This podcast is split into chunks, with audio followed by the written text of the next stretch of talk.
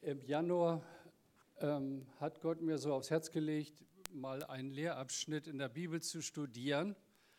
Und ich muss sagen, ich war noch nie so richtig damit befasst. Also ich wusste zwar, was da steht, so ungefähr, so als Theologe muss man das ja auch. Aber dann habe ich angefangen zu lesen und das ist die Bergpredigt. Und äh, keine Angst, also es sind drei Kapitel. Ich werde jetzt nicht alle lesen, aber ich werde immer wieder so Texte daraus aufgreifen und zwar aus Matthäus 5. Bergpredigt ist einer der bekanntesten Abschnitte in der Bibel. Es gibt so ganz bekannte Abschnitte, das sind so die zehn Gebote, das kennt jeder als zehn Gebote, da weiß man, okay, irgendwas findet man da schon, du sollst nicht töten und du sollst nicht falsch Zeugnis reden und all solche Sachen. Die Schöpfungsgeschichte gehört sicher dazu. Am Anfang schuf Gott Himmel und Erde oder die Weihnachtsgeschichte oder jetzt Ostern haben wir ja demnächst. Also die Ostergeschichte, das ist so auch in unserer Kultur irgendwie verankert. Als ich zum Glauben kam, mein Freund, der hat, äh, also dann habe ich aufgehört, erstmal Alkohol zu trinken, weil ich vorher zu viel davon hatte. Und äh, dann ja, mein Freund wusste nicht viel von der Bibel, aber eine Geschichte kannte er, die Hochzeit zu Kana. Und da sagt er zu mir, Alter, Jesus hat auch Wasser zu Wein gemacht. Bruder, trink, sagt er zu mir. ja, also das war so sein Statement, das kannte er. Also irgendwas kennen wir da und manche kennen Zachäus, das ist so ein Zöllner gewesen, der im Baum gekrabbelt ist. Das Vaterunser ist uns bekannt, jeder, der mal in die Kirche geht, der weiß, da wird Vater unser gebetet oder am Grab. Und eben die Bergpredigt ist auch ganz bekannt. Die Überschrift Bergpredigt macht so ein bisschen Hintergrund, kommt von der Örtlichkeit, die angegeben ist und die die Bergpredigt einleitet. Da lese ich jetzt mal zwei Verse. Als er aber, also Jesus, das Volk sah, ging er auf einen Berg und er setzte sich und seine Jünger traten zu ihm und er tat seinen Mund auf, lehrte sie und sprach. So, das ist die Einleitung zur sogenannten Bergpredigt. Ich empfehle euch das mal richtig intensiv auch äh, zu lesen. Paralleltext im Lukasevangelium heißt die Feldrede, weil da heißt es, und er ging mit ihnen hinab und trat auf ein ebenes Feld. Da stehen aber so ähnliche Dinge drin. Man weiß also nicht genau, ist es das gleiche oder hat er zu verschiedenen Gelegenheiten das auch nochmal gesagt, in Matthäus sind das drei Kapitel und 107 Verse, die die Bergpredigt umfassen. Bei Lukas, Lukas sind es 29, also etwas kürzer. So, wer, das meine erste Aussage hier heute ist, wer die Bergpredigt anfängt zu lesen, der kriegt richtig Schwierigkeiten. Ich weiß nicht, wer von euch hat das Teil schon mal gelesen, so ganz durchgelesen? Ja, so ein paar.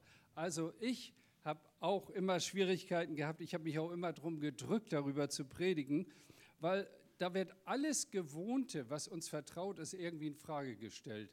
Und man fasst sich hinterher an den Kopf und denkt, es gibt auch leichtere Verse in der, oder Texte in der Bibel. Also es stellt so das, was uns vertraut ist, was unsere Kultur ausmacht, ähm, einfach in Frage. Sie ist irgendwie komplett anders. Da werden Sachen gesagt, die sind komplett anders als das, was wir heute gesagt bekommen und in unserem Umfeld ja angetragen bekommen. Jesus lehrt da Maßstäbe, die uns alle herausfordern, ich würde sogar sagen überfordern. Und deswegen der Titel so komplett anders. Und man fragt sich, wie ist denn dieser Lehrabschnitt eigentlich gemeint?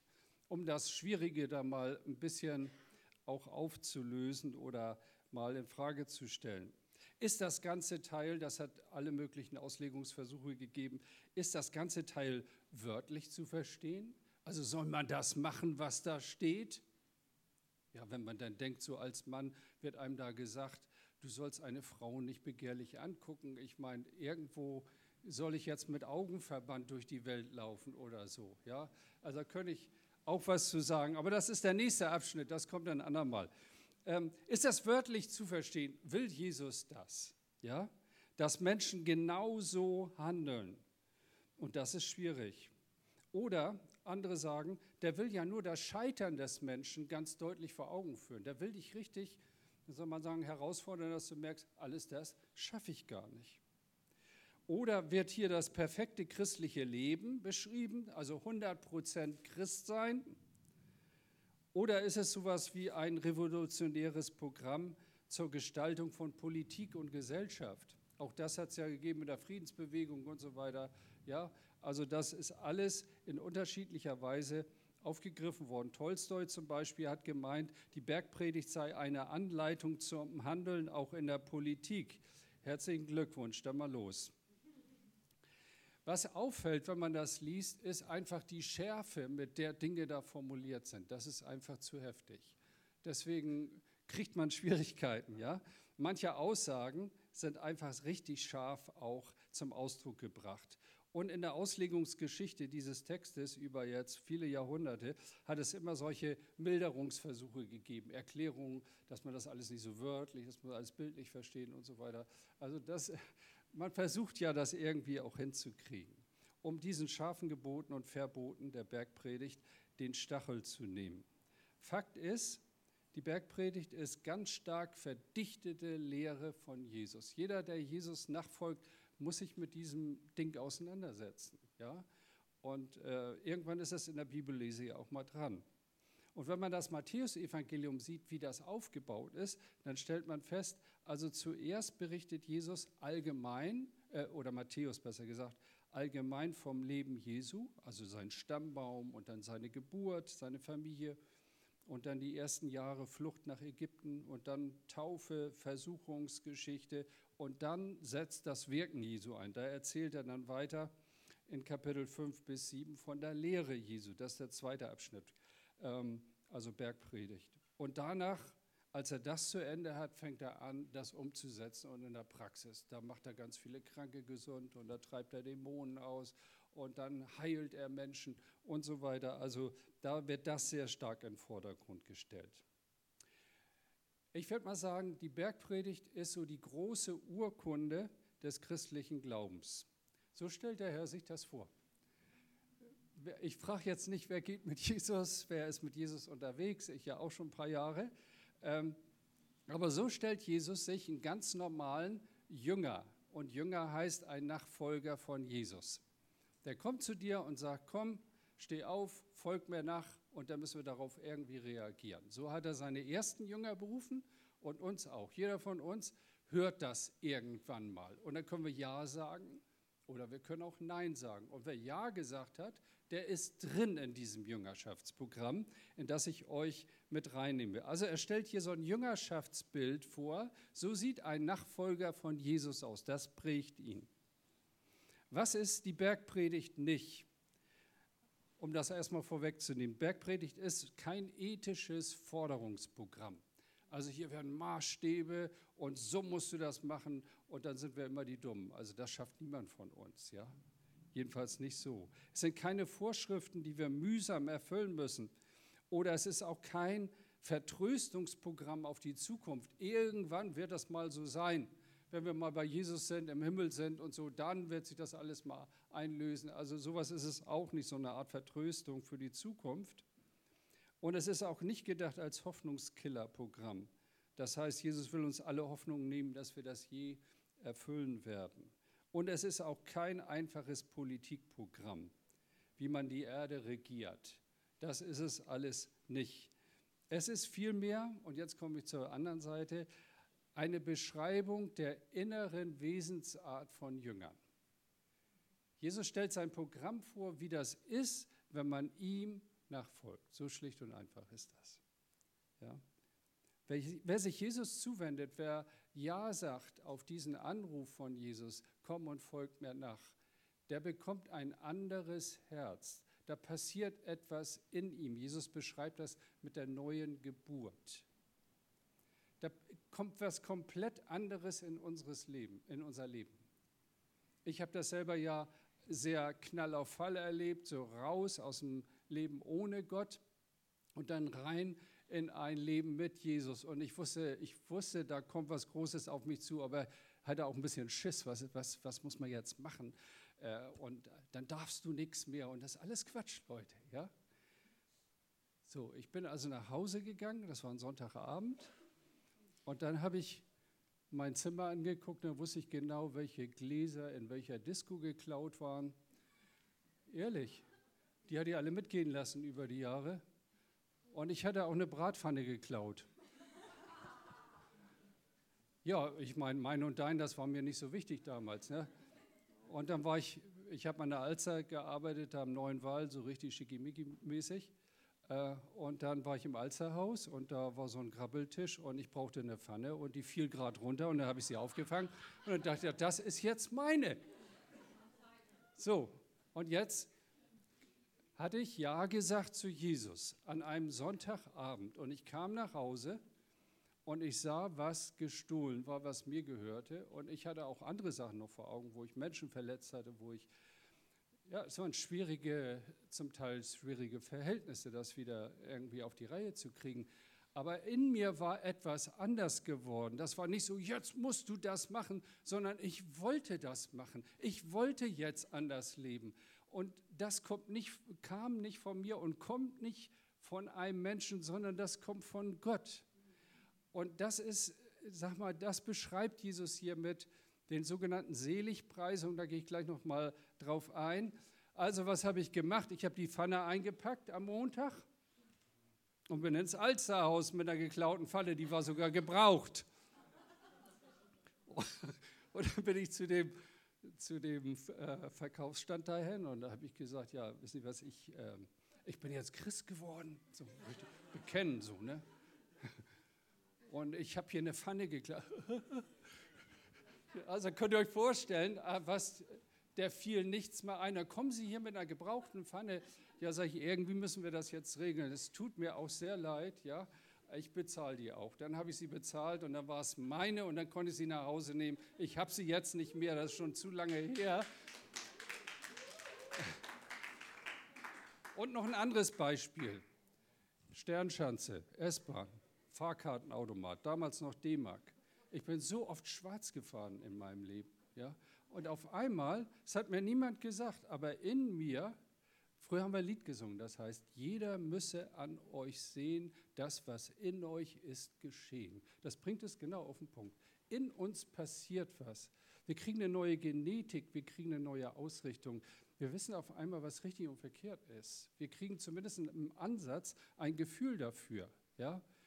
Und dann habe ich ganz viel Kleingeld eingepackt in eine Tüte und habe mich da an den Automaten gestellt und dann hatte ich eine Serie, Leute.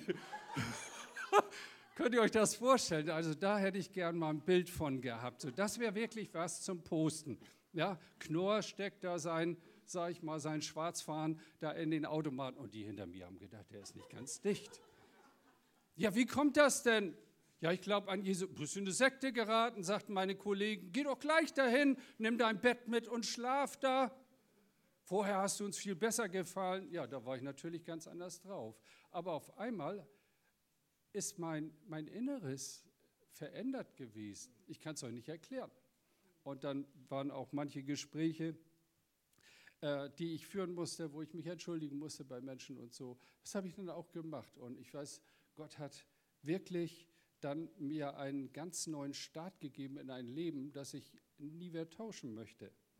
Also was Jesus hier beschreibt, ist eine, eine Veränderung in unserem Herzen. Und wenn die stattfindet, dann wollen wir manche Dinge und können manche anderen Dinge nicht mehr tun. Ja? Wer sich Jesus zuwendet, und wie macht man das? Indem man einmal im Gebet sagt, Jesus, komm du in mein Leben. Der kriegt ein anderes Herz. Ich will das steinerne Herz herausnehmen und euch ein lebendiges, ein fleischernes Herz geben. Ja? Und die Bergpredigt beschreibt sozusagen, da beschreibt Jesus, wie das ist, wenn man ihm nachfolgt. Wie ein Mensch wird, nicht perfekt, aber was anfängt, wenn man anfängt, Jesus nachzufolgen. Wenn man anfängt, unter der Gnade Gottes zu leben, in der Gnade Gottes zu leben.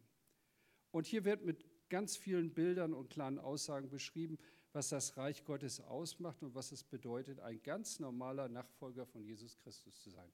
Ein Jünger, eine Jüngerin. Und ich beginne mal mit dem Schlüsselabschnitt, ähm, der für mich sozusagen der Schlüssel ist für, die, für den ganzen Text, der sonst ja schwierig ist, wenn, man auf den, äh, sich, äh, wenn der auf einen wirkt. Und zwar ist das Kapitel 5, Vers 17 bis 20. Okay, Ihr sollt nicht meinen, sagt Jesus da, dass ich gekommen bin, das Gesetz und die Propheten aufzulösen. Da bezieht er sich auf das Alte Testament, auf das Gesetz des Mose und das, was die Propheten damals gesagt hatten schon, wie wir zu leben haben. Ich bin nicht gekommen, aufzulösen, sondern ich werde das erfüllen. Denn wahrlich, ich sage euch, bis Himmel und Erde vergehen, wird nicht vergehen der kleinste Buchstabe, noch ein Tüpfelchen vom Gesetz, bis es alles geschieht. Wer nun eines von diesen kleinsten Geboten auflöst und lehrt die Leute so, der wird der Kleinste heißen im Himmelreich. Wer es aber tut und lehrt, der wird groß heißen im Himmelreich. Und jetzt kommt der Schlüsselvers zum Merken.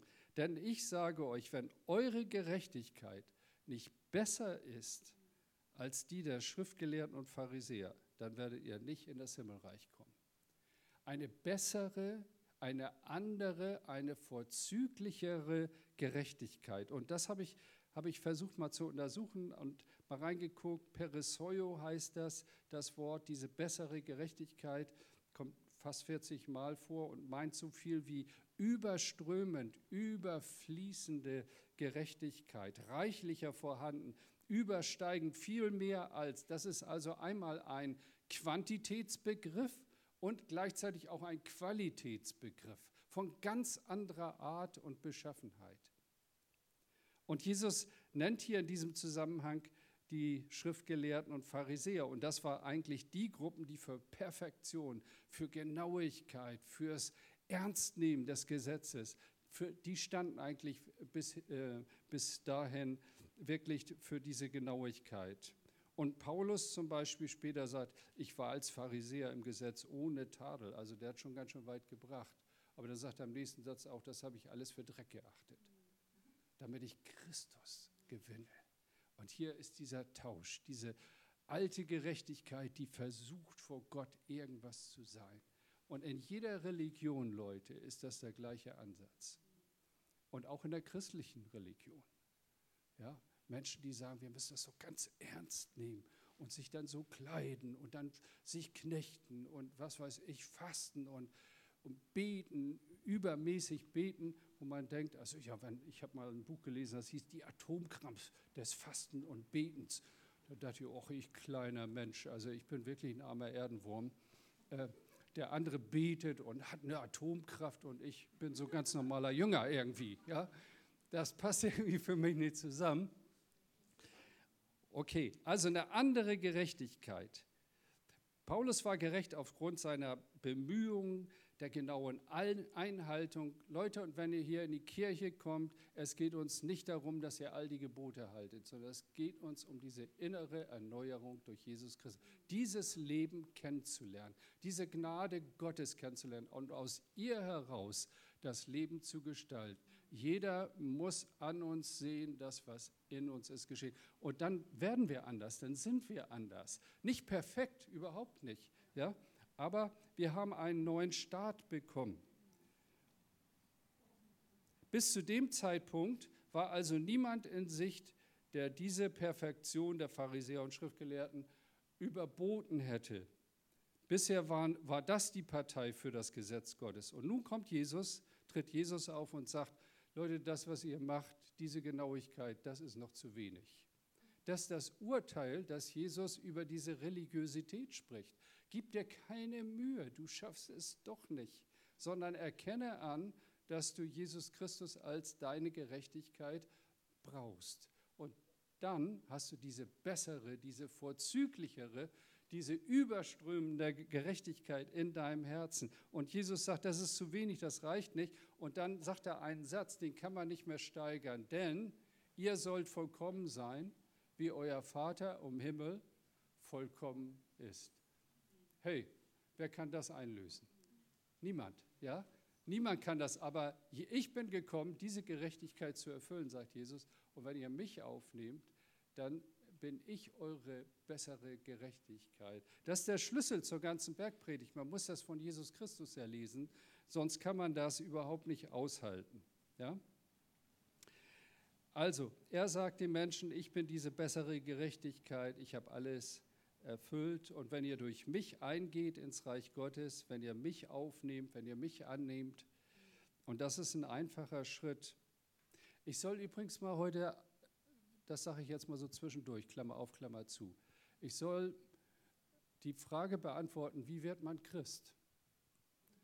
Das habe ich jetzt hier nicht aufgeschrieben, sondern das hat Gott mir so aufs Herz gelegt heute. Ähm, wie wird man Christ? Du hast nachher Gelegenheit, Christ zu werden, hier vorne. Ganz einfach. Hier werden drei Leute stehen, ich werde auch da sein. Und wenn du Christ werden möchtest, wenn du Jesus nachfolgen möchtest, dann macht man das mit einem Gebet. Dann beten heißt reden mit Gott und auf Gott hören. So, und da helfen wir dir bei, diesen ersten Schritt zu machen, indem du sagst, Jesus, ich nehme dich auf und ich möchte jetzt mit dir leben. So, so schlicht und einfach ist das. Und dabei wollen wir dir gerne helfen. Das so mal Klammer auf und jetzt Klammer zu. Und jetzt mache ich mal weiter. Also, wenn ihr mich ins Leben aufnehmt, dann seid ihr gerecht, denn ich bin eure Gerechtigkeit und dann könnt ihr noch böse sein, aber ihr wollt nicht mehr böse sein. Dann könnt ihr noch klauen, aber ihr wollt nicht mehr klauen. Dann könnt ihr noch lügen, aber ihr wollt nicht mehr lügen, weil wir ein anderes Gewissen, eine andere Gewissensbindung bekommen. Dann könnt ihr die Ehe brechen, aber eigentlich wollt ihr das nicht. Ihr wollt nicht die Ehe brechen. Dann könnt ihr noch Schätze sammeln und euch einen Kopf machen um eure Kohle, die wegfließt wie Wasser im Moment. Ja? Könnt ihr alles machen, aber ihr wollt dem nicht mehr Priorität geben. Das hat einen anderen Stellenwert. Klar, ich habe auch ein Konto und ich muss auch gucken, wie ich klarkomme. Und das, wir haben ja immer mit Geld zu tun, aber wir haben ein anderes Verhältnis dazu. Weil das ist nicht das Zentrum, ja? sondern Jesus Christus ist das Zentrum und das andere gehört dazu. Und da sagt Gott auch nicht, das darfst du nicht, aber gib dem den richtigen Platz. Ihr könnt noch Schätze sammeln, aber ihr habt eine andere innere Haltung, die dem Geld die richtige Stellung zuweist. Die Maßstäbe fürs Glücklichsein heute sind uns ja allen irgendwie total bekannt. Ich habe hier mal so ein paar Bilder einfach rausgesucht, ganz wild. Also das einmal Kohle haben, ja, so Geld. Also jeder, der mit Mickey Maus Heften aufgewachsen ist, wer ist das? Yeah. Okay, also das alles so ab 50 so ungefähr. Ja, und was war da so, was war das Bild, mit dem wir aufgewachsen sind? Da war ein Speicher voll Geld, den die Panzerknacker immer knacken wollten, ja? Und dann war da ein Dagobert Duck, der dann badete in seinen Millionen. Ne? Das war so der amerikanische Traum und den haben wir alle tief inhaliert. Ja? Und heute wissen wir, das ist, äh, Geld macht vieles leichter, ist auch nicht verkehrt, aber die Dollars, Leute, das ist es nicht. Ja, das ist nicht das Glück. Feiern und Party ist auch nicht das. Irgendwann kommt man dahinter. Spätestens, wenn du das dritte Mal dich ausgekotzt hast, dann denkst du, hey, nie wieder. Ja, ich weiß nicht, ob ihr schon mal richtig feiern wart. So, also. Ich meine, das geht nicht nur um Cocktail abends trinken in irgendeiner schicken Bar oder so, sondern so richtig mal morgens auf dem Bahnhof aufwachen und nicht mehr wissen, wie man da hingekommen ist. Ich will da gar nicht zu animieren, aber nur mal sagen, also richtig abfeiern, ne, bis du ganz unten bist, das ist, das ist schon noch was anderes irgendwie. Und dann stellst du fest, das kann es doch nicht sein, Hartmut, das soll das Leben sein? No. Wo gibt es denn dann Leben? Ja, weil das ist das Einzige, was einem propagiert wird. Oder eine möglichst glückliche Beziehung. Viele flüchten sich, ich sag mal flüchten, also nee, darf ich gar nicht so weit in eine Ehe und denken, also ein Partner muss mein Leben irgendwie glücklich machen und das einlösen, ein ganzes Leben. Und dann merkt man, das ist ja doch alles ein bisschen schwieriger. Wie sagt der Harpe Kerkeling, das Leben ist Arbeit, Arbeit, Arbeit. Oder die Ehe, ja? Habt ihr das mal gesehen? Ja, super. Ne? Jo, und dann das, das letzte Bild steht für Besitz. Ne? Also Leute, und man hat jetzt festgestellt, ich habe gerade eine Studie gelesen, im Spiegel wurde die veröffentlicht oder wurde Bezug genommen darauf, dass bis 60.000 Euro Menschen das als Glück empfinden, als glückliches Leben, wenn sie genügend haben für ihr Auskommen, äh, für ihren Lebensunterhalt, aber dann ab 90.000 kannst du das nicht mehr steigern. Ja? Das ist also empirisch auch belegt. Also so zwischen 60.000 und 90.000 liegt irgendwo dann finanziell das Glück. Aber da habt ihr vielleicht noch Luft nach oben, weiß ich nicht, müssen wir jetzt nicht drüber schreiben. Ja? Aber das ist es nicht. Das ist alles schön, das genießen wir alles. Wir sind dankbar für unsere Welt, in der wir das alles haben können. Aber Leute, das ist nicht der Kern. Ja? Es ist nicht der Kern. Es ist wie der Philosoph, der die Zwiebeln schält und da sitzt und philosophiert über den Sinn des Lebens. Und dann schält er so die äußere Hülle ab und dann die erste Schale und die zweite und so weiter. Und dann auf einmal fällt ihm ein, das ist dein Leben. Nichts als Schalen. Wo ist der Kern? Wo ist der Kern? Ich habe so lange gesucht nach diesem Kern, bis ich bei Jesus war. Und da habe ich aufgehört zu suchen. Weil wer ihn hat, der hat das Leben. Und wer ihn nicht hat, der hat das Leben nicht. Klare Aussage. Das muss man doch verstehen. Ja? Du kannst noch ein bisschen suchen, aber die Wesensart von Jüngern ist einfach anders. Und ähm, wir lesen hier, wen Jesus glücklich nennt. Oh, jetzt müssen wir mal loslegen hier. Jesus beginnt seine Wesensbeschreibung mit sogenannten Achtseligpreisungen. Und er beschreibt darin Menschen, denen man eigentlich nur gratulieren kann. Also selig oder glückselig, da könnte man auch sagen, herzlichen Glückwunsch. Sie haben gewonnen. Ja, herzlichen Glückwunsch. Makarios heißt es da, die, denen man nur gratulieren kann. Achtmal Glückwunsch an Menschen, die für ihre Lebenssituation nach den gängigen Maßstäben nicht zu beglückwünschen sind. Und ich beglückwünsche euch, wenn ihr zu Jesus gehört, wenn ihr Jesus nachfolgt. Herzlichen Glückwunsch. Und jetzt nehme ich euch noch mal kurz da rein. Ähm, ein Zitat: Wer meint, dass Glück immer nur mit Gelingen, Freude, Gesundheit und Reichtum zu tun hat, der irrt und wird unglücklich werden. Jesus öffnet die Augen für eine ganz andere Sichtweise. Da möchte ich euch gerne mit reinnehmen. Das erste, und er begann sie zu lehren und sagte, glücklich zu preisen sind die, die arm sind vor Gott, denn ihnen gehört das Himmelreich. Manche haben es so übersetzt, dass also die ein bisschen minder bemittelt im Geist sind, so, ja, arm im Geist. Ne?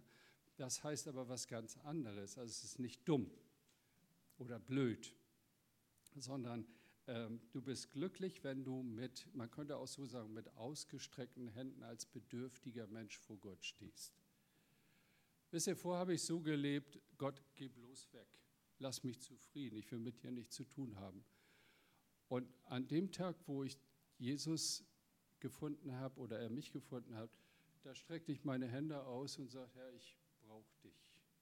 Und mit dieser Haltung gehe ich durch dieses Leben und bin glücklich geworden. Ich brauche dich. Ich brauche deine Kraft. Ich brauche Gesundheit von dir. Ich brauche Gnade. Ich brauche dein weites Herz, weil du mit meinen Fehlern so umgehst, dass ich das aushalten kann.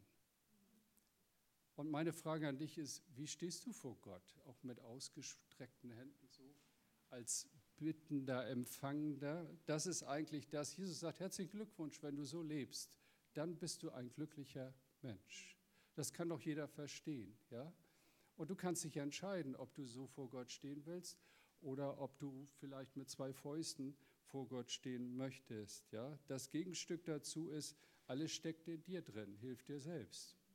Ich meine, ich arbeite ja auch als Coach. Ne? Coaching ist auch so. Der ganze Ansatz, sag mal, der säkulare Ansatz ist, alles steckt an Problemlösung in dir drin. Und du musst nur die Ressource heben. Und dann merkst du, nee, nee, das hat alles Grenzen. Natürlich steckt vieles in dir drin, aber dein wie soll man sagen, dein Versagen, dein Schuldproblem, all das kannst du nicht lösen. Du bist, der Mensch ist erlösungsbedürftig. Er muss so vor Gott stehen. Ja? Selig sind oder glückselig sind, die Leid tragen, die trauern, denn sie werden getröstet werden. Auch da könnte man denken, naja, also wenn du jetzt einen Verlust erlebst und Not und Leid, sollen wir da fröhlich sein? Sollen wir uns beglückwünschen lassen? Das ist ja fast zynisch. Ne? Darum geht es aber auch nicht, sondern wenn Jesus in dein Leben kommt, kriegst du auch einen Blick für deine Mitmenschen und auf einmal fängst du an zu leiden für die, zu trauern um die, die Jesus noch nicht kennen. Da ist eine Traurigkeit in deinem Herzen. Also ich habe ein paar Freunde, die Jesus noch nicht kennen. Ich bete schon über 40 Jahre dafür. Ähm, meine Schwiegermutter ist noch nicht gläubig, mein Schwager ist noch nicht gläubig, obwohl er wollte von mir getraut werden, habe ich gemacht in einem ganz säkularen Ding da. Ja, und da habe ich auch erzählt von dem Gott Abrahams, der Abraham rief und dem er anfängt zu folgen. Und so konnte man alles machen da. Ja? Aber mein Gebet, mein Inneres äh, ist traurig, weil Menschen einfach sagen, no, das will ich nicht. Äh, oder Jesus noch nicht erkannt haben. Ja? Ähm, heute ist der Wert, du musst Trauer vermeiden, das Streben nach Spaß und Glück ist das oberste Ziel. Aber ähm, hier ist etwas anderes gemeint, nämlich so eine Herzenstraurigkeit um die, da kann man auch weinen, die Jesus nicht kennen. Das dritte, sanftmütig sein. Ja, glücklich zu preisen sind die Sanftmütigen, denn sie werden die Erde als Besitz erhalten. Das ist ja auch komplett anders. Also wenn du die Erde als Besitz, dann musst du Krieg machen. Ja, dann musst du Krieg machen, dir das aneignen, nur die Harten kommen in den Garten, heißt das. Ne? Aber so die Sanftmütigen, also die Mildgestimmten, die, die, äh, sag ich mal, Mut haben dazu, denen wird die Erde übergeben. Das ist ein ganz anderer Maßstab. Ja? Wer die Dinge sanftmütig loslässt, sagt Jesus, der wird herrschen. Ähm, also es geht um Respekt, um Gewaltverzicht, um Demut und auch Höflichkeit, sanftmütig sein, auch in meinem Umfeld. Das ist das, was einen Jesusjünger prägt. Er kann mal loslassen und sagen, Gott, ich überlasse dir das, weil du für meine Sache kämpfst. Ich muss das nicht selber tun. Wir haben einen Nachbarn, glaubt ihr nicht, der hat, wir wohnen ja in so einer Wohneinheit da mit 150 anderen Eigentümern und der hat da drei Wohnungen gehabt und der hat das ganze Leben lang nur Prozesse geführt gegen andere in diesem Haus. Und er hatte eine Lebenspartnerin, dann ist er jetzt schon in die Ewigkeit gegangen und da hat er der Lebenspartnerin reingetextet, dass sie diese Prozesse alle weiterführt bis zum bitteren Ende. Müssen wir vorstellen, was Menschen treibt, über den Tod hinaus noch sowas zu verfügen. Ja, ähm, da sagt Jesus, lass das. Gewinnst am Ende doch nicht, sei sanftmütig. Sehnsucht nach Gerechtigkeit haben.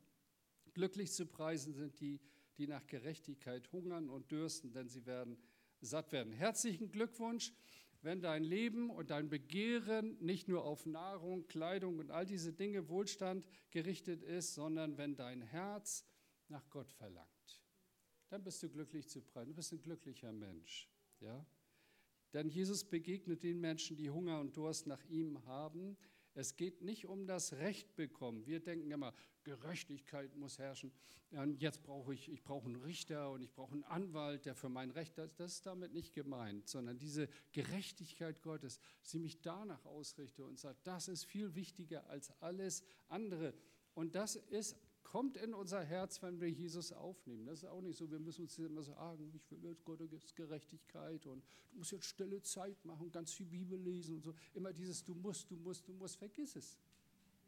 Vergiss es. Es kommt als Wunsch in unser Herz, wenn wir Jesus aufnehmen. Ja? Barmherzig sein. Glücklich zu preisen sind die Barmherzigen, denn sie werden Erbarmen finden. Das ist auch eine Wesenseigenschaft Gottes. Gott ist barmherzig, er ist freundlich und er ist total vergebungsbereit. Weißt du, wie du heute hergekommen bist, womit du innerlich Trouble hast? Leute, mach doch mal Frieden mit Gott.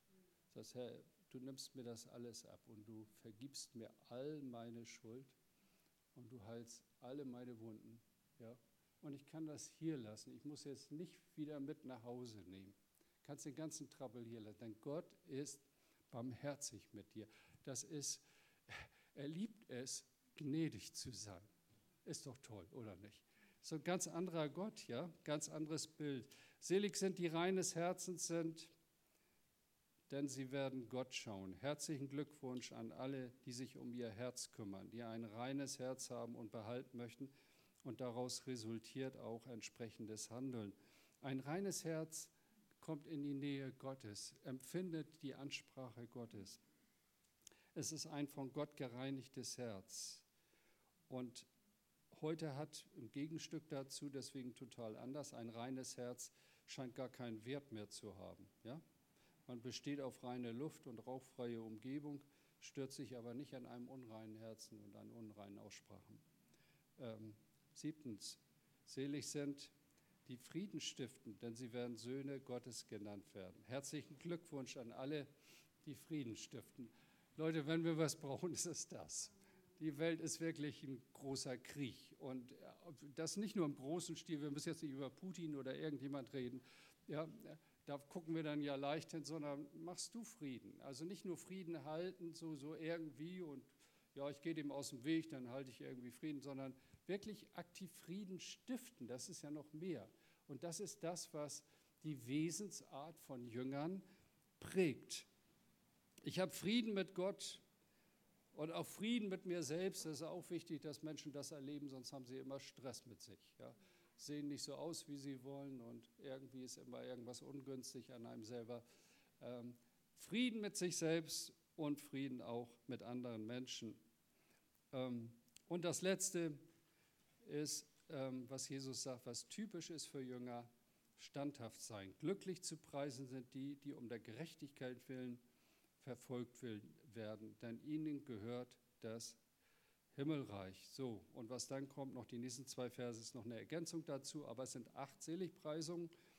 Und das heißt einfach standhaft sein, mit Gegenwind klarkommen. Wer sich zu Jesus bekennt, wird mit Gegenwind rechnen müssen. Das ist typisch für einen Jünger. Das gefällt anderen Menschen, die Jesus kennen, nicht. Und irgendwie, das fängt nicht an mit Verfolgung und ins Gefängnis und so weiter. Wahrscheinlich wird uns das alle nie treffen. Aber es ist so, so dieses, dieses ironische, verhöhnende Lächeln. Ach, die Heidemarie. Ja, wir kennen sie ja. Die braucht ja sowas. Die ist ja zu schwach. Die braucht Glauben. Ich bin stark. Ja? Das ist Verfolgung. Da fängt das an. Und dann, dass man vielleicht nicht mehr miteinander redet und dann, dass man sich bekämpft und ganz zum Schluss vielleicht auch in bestimmten Kontexten, dass du gegriffen wirst, wenn du, wenn du dich taufen lässt. In manchen Ländern bist, wirst einen Kopf kürzer gemacht, dann wirst du aus der Familie ausgeschlossen. Das hat einen ganz hohen Preis und das sagt Jesus hier auch. Ich bin dankbar, dass ich das so nie erlebt habe. So im Kleinen, so der Knurr, auch der Spinner, ja, der war schon immer ein bisschen verrückt.